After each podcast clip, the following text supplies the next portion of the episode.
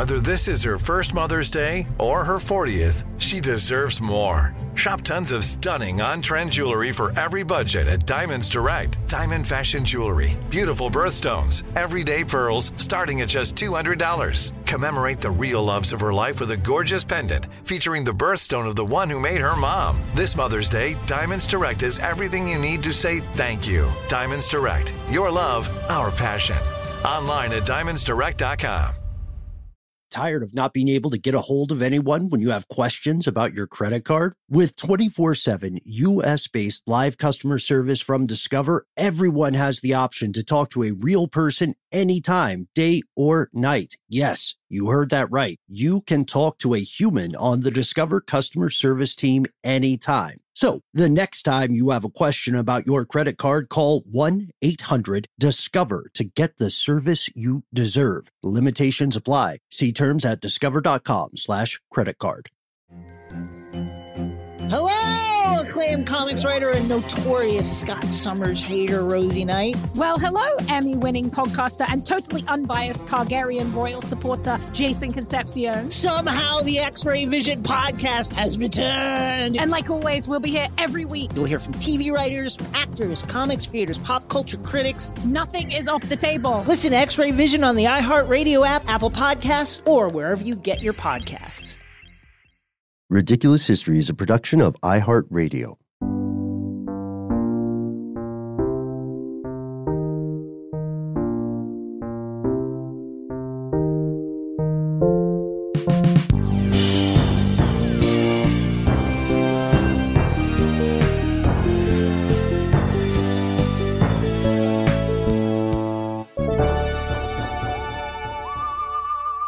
Welcome back to the show, Ridiculous Historians. As always, thank you for tuning in.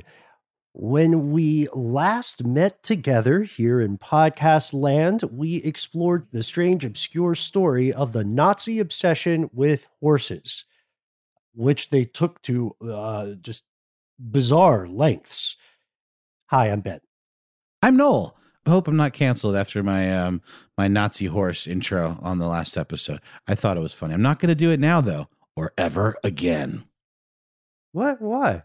I don't know, man. I just I canceled myself after that. I'm I'm kidding. It, I thought it was cute, but this is the part of the story as we teased in the last episode where things kind of take an interesting turn. Not right away, but if you stick with us, I think you will be rewarded. Oh, 100% agreed. So uh, let's ride out to the rest of the story, of course, with the help of our better third, super producer, Casey Pegram.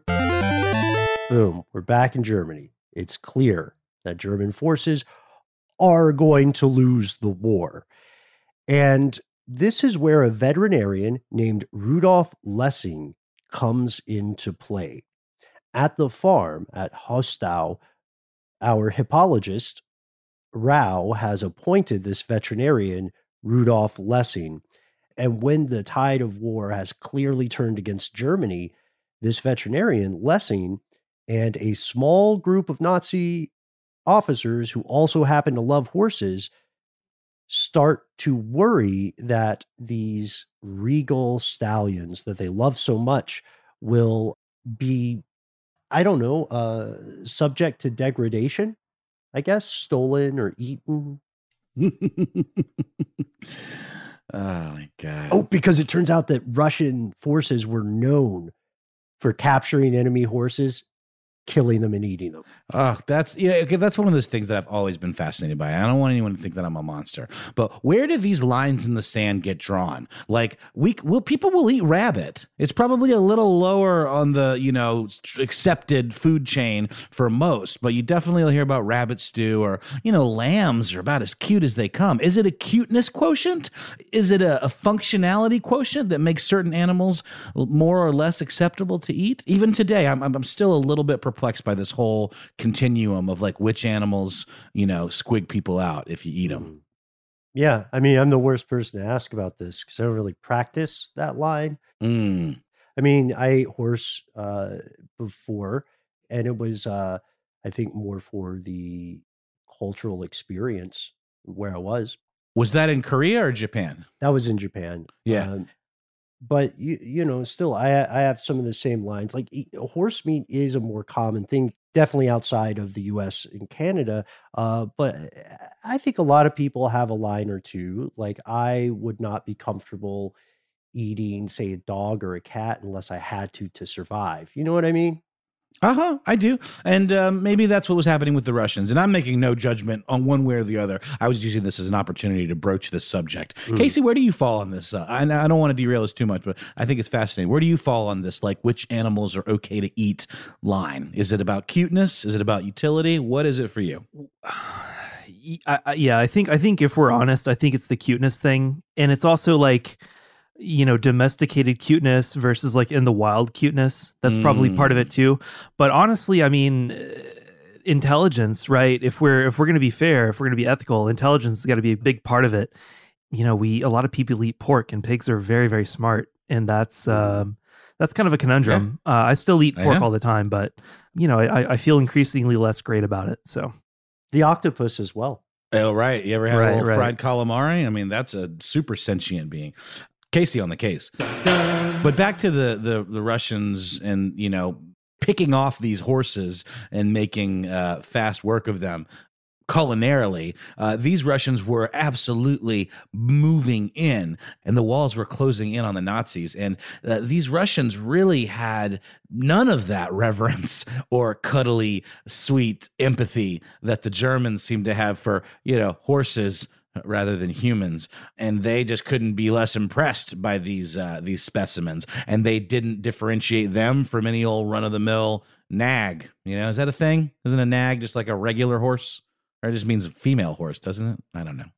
Well, nag can mean a small horse, but it, it often has a connotation of a older, useless horse. there you go. There you go. Okay. Well i use the word uh, relatively appropriately there. Mhm. so they were again just not seeing what the germans were seeing when it came to these horses that they ran across.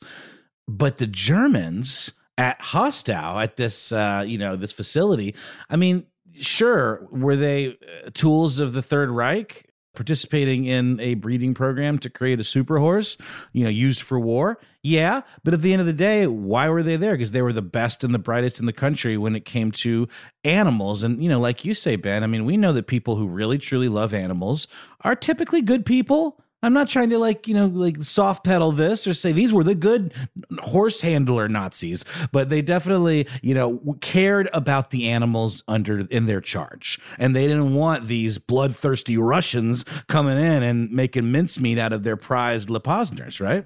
Yeah, I I think it, it can be a, a very good trait to like and love animals, but I don't I don't think that necessarily make you a good person. But you know what? From the horse's perspective, these were great people, right? Fair enough, Ben. I I also want to point out one very interesting thing here. We're talking about the problem of sentience or eating meat and asking where we draw the line. Adolf Hitler himself was a vegetarian. That did not make him a good person. people on the internet love to point that out that's like um it's it's like a sub subsection of um what's the law is it godwin's law that uh, Oh. all internet debates will end up uh, invoking nazi germany at some point Not to be confused with Gladwin's law, which is something else that I'll let Ben define. oh gosh. Oh man. We should probably check with him off air to see what what his law might be. Surely, surely he has one. Really quickly, I just got to do this. Uh, I, I've I've been just butchering, butchering, butchering, not horses, but the pronunciation of this particular breed of horse because I just clocked myself saying it weird, and I kind of decided to do a double take, and it is Lipizoners, not Lipozners. so Oh, I'm just was- gonna go. I'm gonna go ahead and own that one right now, as opposed to like going in and like fixing every single one. Nah, we don't do that here on Ridiculous History, but I will cop to it right now. And from here forth, we will refer to them as Lipozners. So I and I followed your lead on that in episode one. the, the fact is, though, Ben, we I could have gotten it right the first time when I read it more closely, and then gradually just kind of bastardized the pronunciation as we've made it this two parter. And God knows we don't remember what we talk about from minute to minute, or at least that's speaking for myself. But I think we're in a good place now. We, we we're right with God, and we can reasonably progress forth with the story. yeah, yeah. There's another character here we have to introduce. His name is Lieutenant Colonel Hubert Rudofsky. Lieutenant Colonel Hubert Rudofsky is also a horse lover, and he's in charge of the care of the horses on this farm. And when Lessing and Rudofsky and the other horse loving Nazi officers realize that the Russians are coming and will steal their horses, or even worse in their mind, eat them to survive. Uh, because, you know, of course, they did not consider Russians entirely human, right? So they would think a horse is uh, way more important in the grand scheme of things. So they did something that they would have never done. They said, we need to reach out to our enemies, the American forces. We need them to help steal the horses to safety. Rudofsky says, okay, look, the American forces are the only way to save these horses. So he sends a spy across the border, across the German border, to meet with the oncoming American forces and say, hey, I know we got a lot of stuff going on right now. I know there's a little bit of tension, Axis and allies and so on. But you guys love horses, right? You guys are cool with animals. Will you help us save ours? Yeah, they're they're appealing to that kind of common bond. Whether or not they like hate each other ideologically, they can both at least agree that horses are cool and probably shouldn't be like, you know, openly slaughtered. So they they basically join forces in like a weird buddy comedy kind of situation, you know? Uh we what do we say? A, sort of almost like an Inglourious Basterds, but a little bit kinder and gentler. It's like Clever Hans meets Inglourious Basterds. Yeah, and here's what goes down. So we know that Germany surrenders on May 7th, 1945. That's what the official announcement. But about 11 days earlier, more than a week earlier, that German intelligence officer we talked about, the one that Rudofsky ended up sending, he surrenders to the U.S. Uh, Second Cavalry Group. And when he surrenders, this is his strategy. When he surrenders, he has a bunch of photographs of these thoroughbred horses. So he's like throwing up his hands and saying, I surrender. And then like showing the pictures of the horses, saying, please save our stallions. Uh, and then and this guy was a Luftwaffe colonel, I believe. His name was Walter Holters. So he gets interrogated the way any surrendering officer would. And he says, quote, not far from here, some of the most valuable horses in the world are being sheltered. These are no ordinary horses. These are royal. Give it to me one more time, Noel. Leposners. You're right. Yeah, there we go. You're better at it than I. From no, Vienna. it's not that at all. It's Lipizzaners. Lipitz Lipizzaners. There we go. It's got a double Z. Lipizzaners. Yes. These are royal Lipizzaner from Vienna, he says. Yes, he did say this. And then uh, he says the German army sent them to this farm, Hostau, for safekeeping. Now they're going to get captured by the Russians. And uh, they have to figure out what they're going to do. They sure do. Tired of not being able to get a hold of anyone when you have questions about your credit card? With 24 7 US based live customer service from Discover, everyone has the option to talk to a real person anytime, day or night. Yes, you heard that right. You can talk to a human on the Discover customer service team anytime. So the next time you have a question about your credit card, call 1-800-DISCOVER to get the service you deserve. Limitations apply. See terms at discover.com slash credit card. Acclaimed comics writer and notorious Scott Summers hater, Rosie Knight. Well, hello, Emmy winning podcaster and totally unbiased Targaryen royal supporter, Jason Concepcion. Rosie, somehow the X Ray Vision podcast has returned. It feels so good. It does. And like always, we'll be here every week covering the wide world of TV, movies, comics, and geek culture. That's right. We'll be talking about Batman, heroes of that stature, and of course, we'll be inviting our friends in the industry to come geek out with us and share stories. We'll hear from TV writers, from actors, comics creators, pop culture critics, and more. Nothing is off the table because geek culture is pop culture, and we can't wait to share our love of it all with you every single week.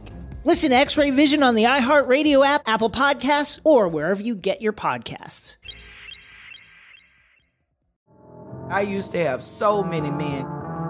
How this beguiling woman in her 50s, She looked like a million bucks. with zero qualifications, She had a Harvard plaque. tricks her way past a wall of lawyers and agents. She's got all of these Maseratis and Bentleys all in the driveway. Is it like a mansion? Yes, it's a mansion. That this queen of the con uses to scam some of the biggest names in professional sports out of untold fortunes. About six million. Approximately $11 million.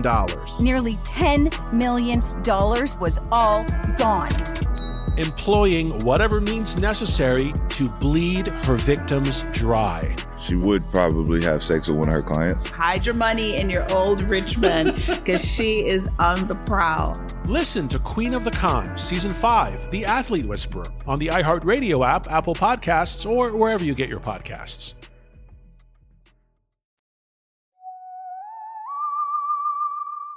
So that's then we've got our hero of the, the day, or the moment at least, a Colonel James Hancock, Hank Reed, who reached out to uh, the head honcho, the man himself, General George S. Patton.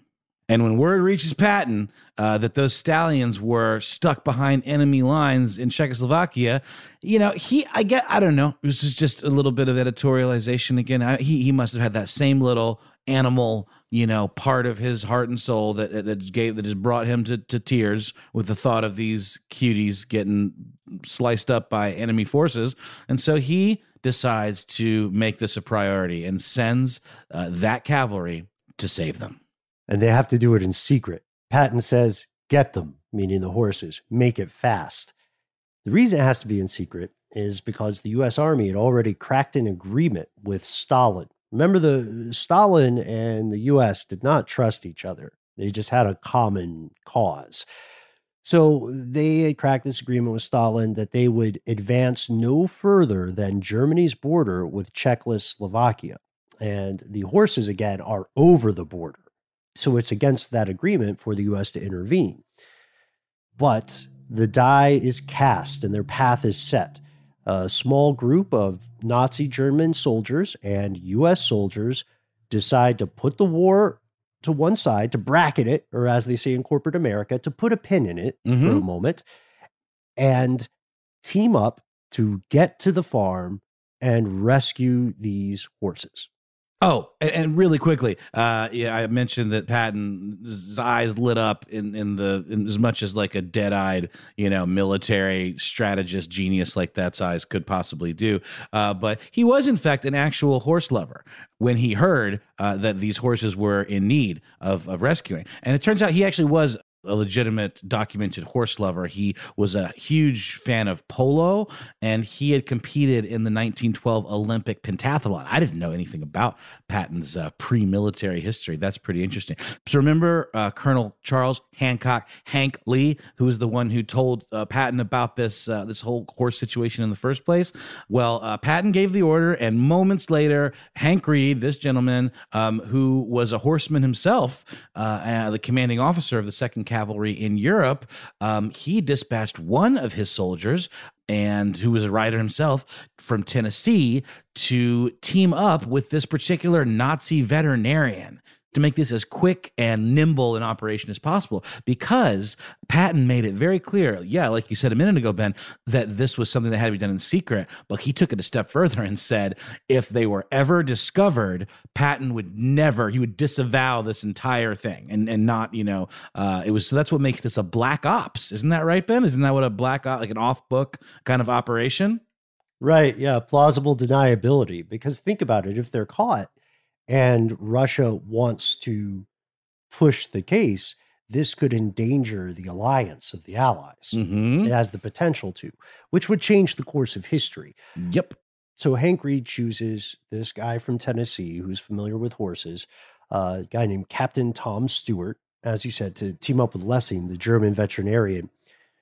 So in the dark of night, they move through miles of forest and the ruins of villages that have been destroyed to capture these horses and return with them to the US forces before the Russian troops arrive. And when uh, Lessing gets back to the farm, he takes Captain Stewart and hides him in his apartment. And then he goes to negotiate with the director of the farm. So Lessing tells Captain Stewart, Hey, here, hide in my apartment on the farm's premises. I'm going to go to my boss, the director of the farm, and, and say, like, hey, let's save the horses. And then I'm even going to go to the German general in charge of this region and be like, hey, bro, don't you love horses too? Yep.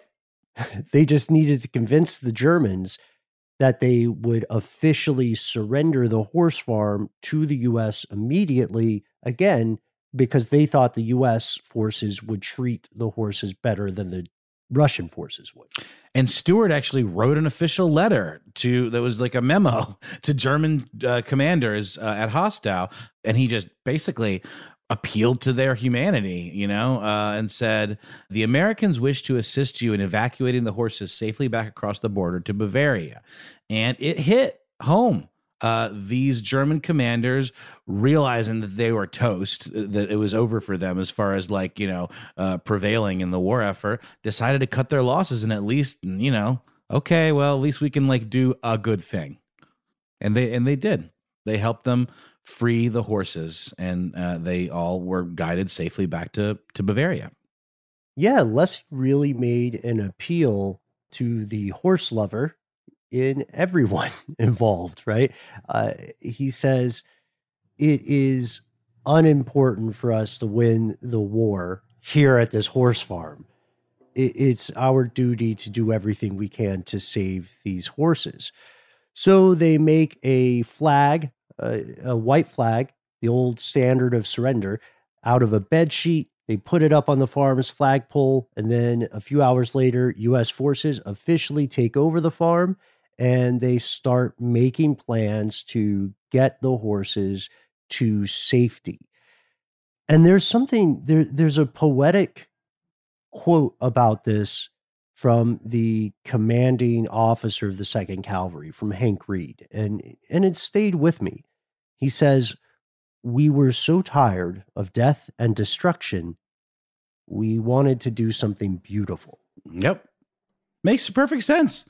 You're facing your own demise. You know, I mean, they, they know what's going to happen to them. I mean, maybe they're not going to be executed, but they know their lives are over uh, why not go for a moment of redemption? And I'm not saying this is enough to redeem all of the th- horrible acts of the Nazi party, but I see the impulse. I understand the drive there. And it's a nice place to sort of wrap up the story or begin to. I think we've got a little bit of epilogue for you as well, don't we? Yeah. So the big question what happened to the horses? And then also what happened to these soldiers? Uh, you know, the, the person we just quoted Hank Reed is he's on the US side, but everybody in this war has seen so many terrible things, right? And you feel you feel like even though you're you're fighting for what you see as the greater good, you are also committing acts of violence. So how beautiful it is to maybe save something instead of destroy it. The surrender at the farm is peaceful. Lieutenant William Donald Quinlivan I love that name, was the first of 70 US troops to arrive on the scene. And once they had secured the base, the US troops thought the mission was over. But on April 30th, a small German force that had decided to fight to the death entered into a five hour battle with the soldiers on the farm. It ended up with two US troops dying, and that was one of the impetuses for the US military to ship the horses all the way to the US. They say, We're taking them, we're stealing them like you asked. The safest place we can think of is back home in the good old US of A. Imagine having to transport, having to safely transport these live horses across Europe. That is a tall milkshake, my friends. And it felt like it was the only choice they had because food insecurity was so widespread and rampant that these horses had, despite their stereotypes about Russians, horses in any country at this point had a, a very high likelihood of being killed and, and eaten. Tired of not being able to get a hold of anyone when you have questions about your credit card? With 24 7 US based live customer service from Discover, everyone has the option to talk to a real person anytime, day or night. Yes, you heard that right. You can talk to a human on the Discover customer service team anytime. So the next time you have a question about your credit card, call 1 800 Discover to get the service you deserve. Limitations apply. See terms at discover.com slash credit card. Acclaimed comics writer and notorious Scott Summers hater, Rosie Knight. Well, hello, Emmy winning podcaster and totally unbiased Targaryen royal supporter, Jason Concepcion. Rosie, somehow the X Ray Vision podcast has returned. It feels so good. It does. And like always, we'll be here every week covering the wide world of TV, movies, comics, and geek culture. That's right. We'll be talking about Batman, heroes of that stature, and of course, we'll be inviting our friends in the industry to come geek out with us and share stories. We'll hear from TV writers, from actors, comics creators, pop culture critics, and more. Nothing is off the table because geek culture is pop culture, and we can't wait to share our love of it all with you every single week. Listen to X Ray Vision on the iHeartRadio app, Apple Podcasts, or wherever you get your podcasts. I used to have so many men. How this beguiling woman in her 50s, She looked like a million bucks. with zero qualifications, She had a Harvard plaque. tricks her way past a wall of lawyers and agents. She's got all of these Maseratis and Bentleys all in the driveway. Is it like a mansion? Yes, it's a mansion that this queen of the con uses to scam some of the biggest names in professional sports out of untold fortunes. About six million. Approximately $11 million. Nearly $10 million was all gone. employing whatever means necessary to bleed her victims dry. She would probably have sex with one of her clients. Hide your money in your old rich man because she is on the prowl. Listen to Queen of the Con, Season 5, The Athlete Whisperer, on the iHeartRadio app, Apple Podcasts, or wherever you get your podcasts.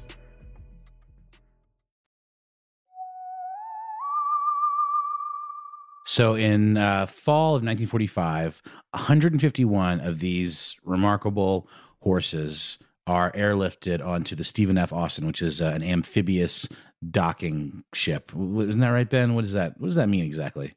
Yeah, there were several USS Austins, but this one was the third USS Austin, and it is an amphibious transport dock. So, an amphibious transport dock is it's a ship that can uh, transport troops into a war zone by sea, usually like shooting out landing craft. Uh, and they also have nowadays they have uh, the ability to transport helicopters and things like that. So this is a ship that has room for the horses. Is is probably the most important part here. Yeah, exactly. And they were allowed to flourish. Uh, and that's kind of the happy ending of the story, you know. Like, I mean, it's it's like we said, uh, animals like this have no control over their situation, and it always kind of pulls on my heartstrings when you see them kind of used for nefarious purposes. I don't know. I'm not a big fan of breeding and the complications and the moral kind of dilemmas behind all of that pure breeding and stuff anyway, or crossbreeding, right? We talked about that with the tigers. That's something that you see with like purebred dogs and dog shows and stuff. And there's a lot of feelings about things like that. So that alone um, kind of makes me twitch a little bit. But then when you know they're being bred for use in war, that's even worse. So it's great to see 151 of them at least. I mean that that that must have just been a fraction, Ben. I know they were trying to breed thousands and thousands of these, right? So think of the ones that, that were lost. Yeah, the ones that they that were also never born because the breeding program did not continue. It, it's strange because this saved the entire concept of these horses, right? Because all of the existing living versions of this horse have been gathered in this one farm. And if they had not been transported out to the US, they probably would have been lost, you know, whether eaten, whether dying of starvation, etc. So, in the midst of all the chaos and terror and inhumanity or in horsemanity, maybe, of World War II. Uh, it's inspiring that there is this one tale uh, wherein people put aside the war that they had pledged to fight in to save some animals. It does tug on the heartstrings. And so, in a way, you guys, I think we found a happy ending here. We absolutely did. And I think there's no better place to wrap up than with a happy ending. Uh, not to mention, we're 34 minutes and 18 seconds into this recording. And despite a little peek behind the curtain, guys, some of my moments of not picking up the baton when passed to me, because dealing with uh, one of the other byproducts of, of our jobs here in podcastum, uh, it's probably going to shrink down to maybe a little shorter than that. But I think it's a respectable episode and a respectable two parter. And I really appreciate you, Ben, and you, Casey, for joining me on this journey. Yeah, back at you. I'm I'm watching a, a fantastic storm gathering outside of my window, so I'm going to go hang out in the patio and uh, probably think a little bit more about obscure, inspiring stories from World War II. Uh, we'd love to hear your suggestions in this vein. Uh, so hoof it on over to the internet where you can find us on uh, Facebook, you can find us on Twitter, you can find us on Instagram. Uh, we recommend our Facebook page, Ridiculous Historians, if you want a good historical chuckle or two. And uh, you can find us as individuals as well. If you wish, you may find me on the internet, uh, on the Instagram exclusively at How Now Noel Brown, where you can find. I, know, I do a lot of my stories, where posting cooking stuff and uh, video game nerd stuff and uh, uh things, hanging out with my kid. And if if that's something that you're into, I'm there. And I am on Instagram in a burst of creativity as at Ben Bowlin. I am on Twitter as at Casey Pegram fan number one. No, I'm I'm I'm kidding. I haven't started that account yet, Casey. But that that's your that's your alt account, right, Ben? yeah, that just means someone else is going to start it for us. Uh, you can find me at at Ben Bowlin HSW on Twitter. Thanks as always to Jonathan Strickland, aka the Quister. Huge thanks to Christopher Hasiotis here in spirit, Alex Williams, who composed our theme, research associate extraordinaire, Gabe Luzier. I did that because it rhymed with extraordinaire. Uh, I wouldn't pronounce it extraordinaire, so why should I pronounce it Gabe Luzier? And he's never really told us how to pronounce it, so I think it's open season on pronunciation of Gabe's last name. He as far as I'm concerned, he is a real pill about that, and I think we're gonna ha- have to have a discussion. We've got to have you back on the show, Gabe. Oh, I had a blast with that one. Another respectable two-parter. Uh, uh, what did I? I think I left out super producer Casey Pegram. Huge thanks to you, my friend. What's your takeaway on this uh, epic horse adventure? This is a second horse episode in as many weeks. I- am just wondering if like Clever Hans was sighted down in Argentina, like after you know things. I don't know. Was that World War II? No, that was World War One, right? So maybe yeah, the timeline would be a little bit off for him being part of this story. But you're right, Casey. Maybe he just I don't know, maybe he made his, his grand getaway. Maybe Clever Hans is on an island with Tupac and the white tiger that mauled uh, Christo- Chris Roy, whatever his name is. Uh, no, he died, not the tiger. Too soon. Sorry, guys. I made this a real bummer at the end. You really brought it down, though. uh, I I, th- I can uh, I can take us from a bummer to a groan. I am finally, after two episodes, able to tell you guys some terrible horse jokes that I was saving for the end. Did you hear about the man who went to the hospital with six plastic horses inside him? What do you mean, like in his heart? Like, like just like, in his like, body. The doctors. Oh, oh God. The doctors described his condition as stable. Oh. oh no! I thought this was like some sort of like mega fail story where the guy had shoved a bunch of plastic horses uh, up his body. um, okay, just. I think uh, we're done with this show. Yeah. I think we've done all the things, and we're just like punchy because it is six uh, fifteen on a Friday, and I think we still have some ads to do. So, how about we'll just see you next time, folks? How do you make a small fortune on horse racing? Start with a large fortune.